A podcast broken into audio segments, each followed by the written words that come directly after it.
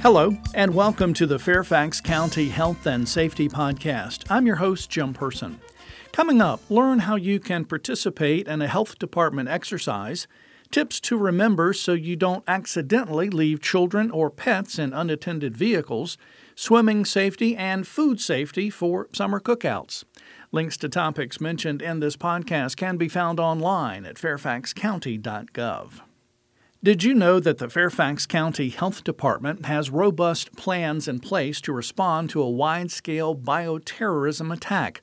We need you to help us out, though, to help put those plans into action at our upcoming Point of Dispensing, or POD, exercise on Saturday, July 29th. From 9 to 11 a.m., a simulated POD will be running at Centreville High School. Trained health department staff and volunteers will assist actors playing pod clients with filling out a screening form, dispensing faux medications, and answering questions. This exercise is intended to evaluate Fairfax County Health Department's ability to provide critical services during a disaster, specifically dispensing medication quickly to residents. You can register to participate as an actor by going to eventbrite.com and search Health Department in Fairfax, Virginia. Now, if you have any questions, you can also call 703 246 8703. With the summer months now upon us, it's the time to learn about the dangers of heat stroke and being left in a hot car. Heat stroke can be deadly. Never leave children, pets, or older adults unattended in a parked car. Unfortunately, children mistakenly left in hot vehicles make up many of the tragedies reported each year. On a warm day, temperatures can rapidly rise to dangerous levels.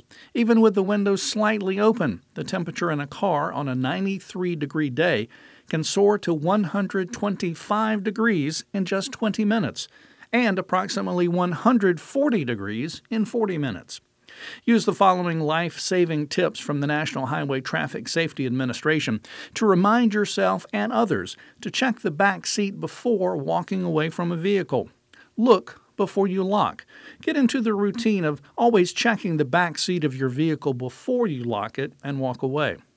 A gentle reminder keep a stuffed animal or other memento in your child's car seat when it's empty and move it to the front seat as a visual reminder when your child is physically in the back seat. Alternatively, you can place your phone, briefcase, or purse in the back seat when traveling with your child because you know you won't ever leave without your phone. A routine check. If someone else is driving your child or you alter your daily routine, always check to make sure your child has arrived safely at their destination. And a key to safety. You know to keep your vehicle locked, but also keep your keys out of reach. Nearly 3 in 10 heat stroke deaths happen when an unattended child gains access to a vehicle. Now, also, if you happen to see a child or pet alone in a parked car on a hot day, please call 911. You can learn more about heat extreme uh, extreme heat preparedness at ready.gov/heat. That's ready.gov/heat. You know, sadly, there have been several near and fatal drownings across the metropolitan region recently. Make water safety a priority this summer. Only swim in designated areas supervised by lifeguards. Always swim with a buddy. Do not allow anyone to swim alone. Even at a public pool or a lifeguarded beach, use the buddy system. Never leave a young child unattended near water, and don't trust a child's life to another child. Teach children to always ask permission to go near water.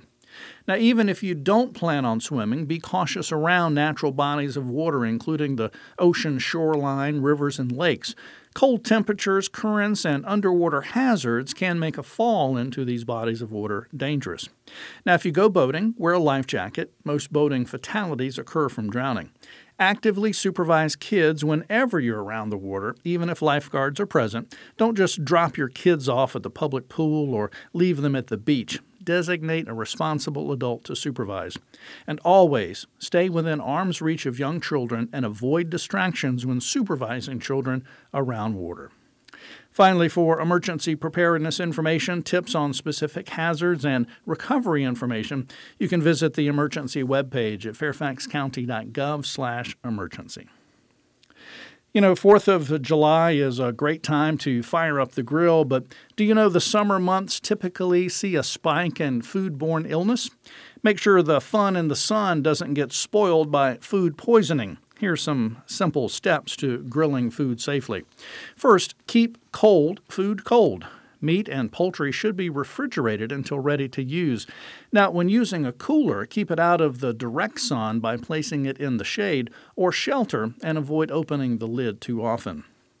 Use a food thermometer to ensure that food reaches a safe internal temperature. Cook chicken to 165 degrees Fahrenheit and ground beef to 160 degrees Fahrenheit.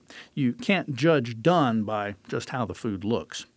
Keep hot food hot after cooking meats and poultry on the grill, keep it hot until served at 140 degrees Fahrenheit or warmer.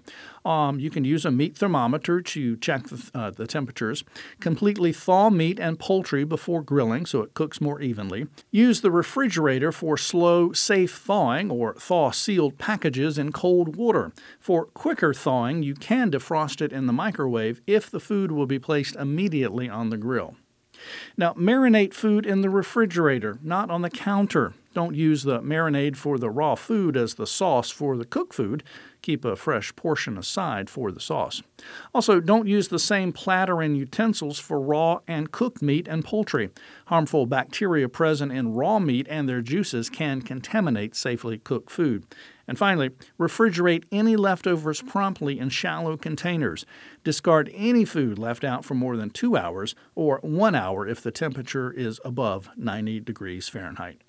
For more information on summer food safety, visit fairfaxcounty.gov slash hd slash food or foodsafety.gov.